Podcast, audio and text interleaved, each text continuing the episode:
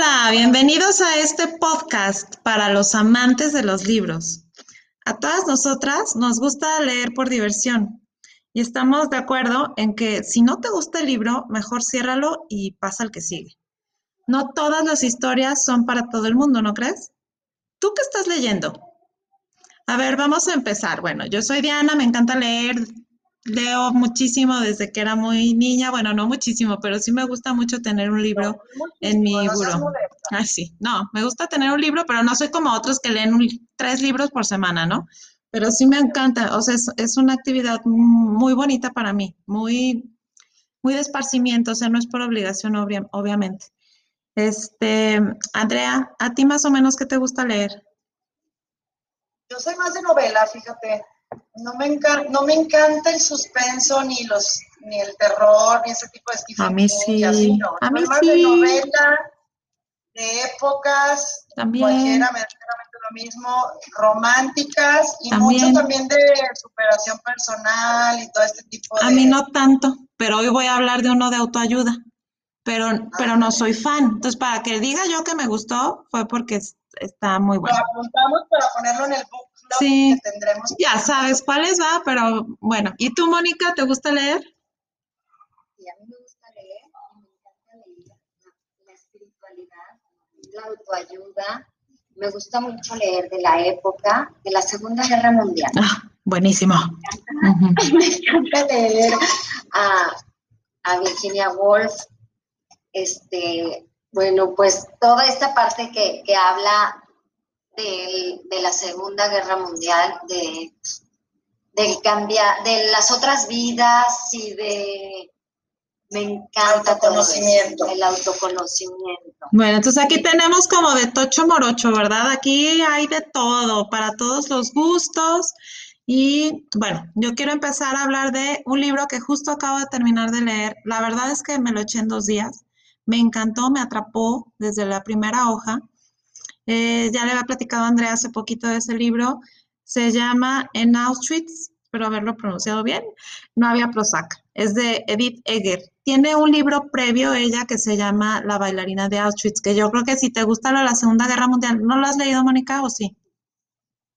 No lo he leído, pero estoy muy interesada. No, no inventes. Te va a encantar porque combina todo lo que dijiste ahorita. Primero léete la bailarina y luego la de Auschwitz no había Prozac. digo, a mí no me gustan mucho los de autoayuda, pero este en realidad me atrapó, la verdad. Porque este, la verdad es que te mezcla la parte de lo que ella vivió como sobreviviente del holocausto eh, y te habla al mismo tiempo de su trabajo como psicóloga, porque ella resulta que a los 50 años empezó a estudiar psicología y tiene un doctorado en psicología.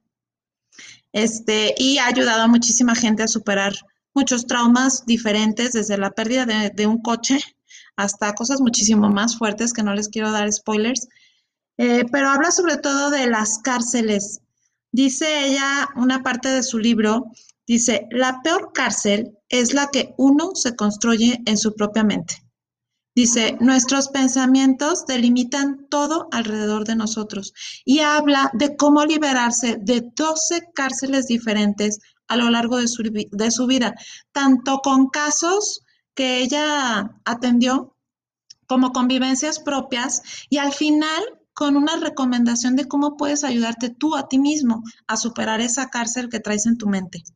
La verdad es que, o sea, ya lo acabé, pero lo quiero volver a empezar, porque ya sabes que lo lees y lo quieres volver a leer. Es, está buenísimo, lo recomiendo muchísimo. Bueno, Mónica, si te gustan estos del, holocausto, la verdad, esos dos te van a encantar.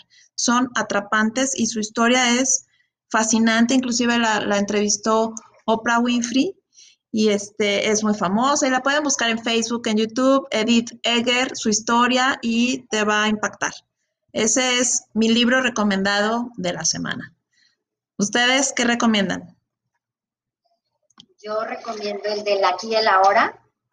Es un libro que habla, no hay tiempo, el pasado no existe porque ya se desvaneció y el futuro es incierto. Lo único que tenemos es el aquí y el ahora el instante de cada momento. Entonces, es algo que, es muy importante más en estos, en estos momentos que nos podemos llenar de miedo por todo esto del COVID, por todo esto de que el miedo al futuro, que a veces ese es el que nos enferma. Entonces, el vivir el aquí y el ahora es bien importante, el controlar tus pensamientos, porque somos una mente. Y al ser una mente, controlas el, temor, controlas el, futuro, controlas las expectativas. Ese es mi libro recomendado. Es de Cartole, ¿verdad? Del aquí y del ahora. Sí, es de, este Cartole, ¿verdad? No sé si lo pronuncio bien, Ecartol o Ecartole, no sé cómo se pronuncia. Sí, es de Ecartol. El poder de la hora. Tiene otro, de hecho yo ahorita estaba revisando aquí. Yo también lo tengo pendiente ese. Tengo otro de él que no he leído, que luego para el próximo club también. Este, tiene buenas reseñas, se llama Una Nueva Tierra. Entonces ese también nos queda pendiente. Eckhart Tolle. Mira, yo ahorita estoy leyendo, todavía no lo termino, así que les puedo dar como la reseña. También es de autoayuda, Diana, no te va a gustar. es igual, este se llama se llama Amar lo que es, de Byron Katie, y habla igual, ¿no? De, lo que dice, mucho de lo que dice Mónica, como el del poder de la hora, de, que el sufrimiento es opcional. Sufrimos muchas veces. El dolor es inevitable, pero el sufrimiento es opcional. Como dice Mónica, todo está en la mente, ¿no? Sí. Este, tengo aquí algunos parrafillos subrayados. Dice, por ejemplo, habla de cómo controlar tus pensamientos y esta mujer hizo un, es famosa, muy famosa en Estados Unidos, es, se llama The Work, así se llama The Work, que haces el trabajo contigo mismo, es decir, un pensamiento negativo hacia otra persona, ¿no? Por ejemplo, mi marido no me escucha, una afirmación de que no, y en un, en un work, en un trabajo de cuatro preguntas, te cambia totalmente la perspectiva de, de esa afirmación negativa que hiciste del marido, de la mamá, del hijo, de quien tú quieras, y realmente lo único que haces es echarte la bolita a ti. Entonces no te queda de otra más que decir, bueno, pues sufro porque quiero, ¿no?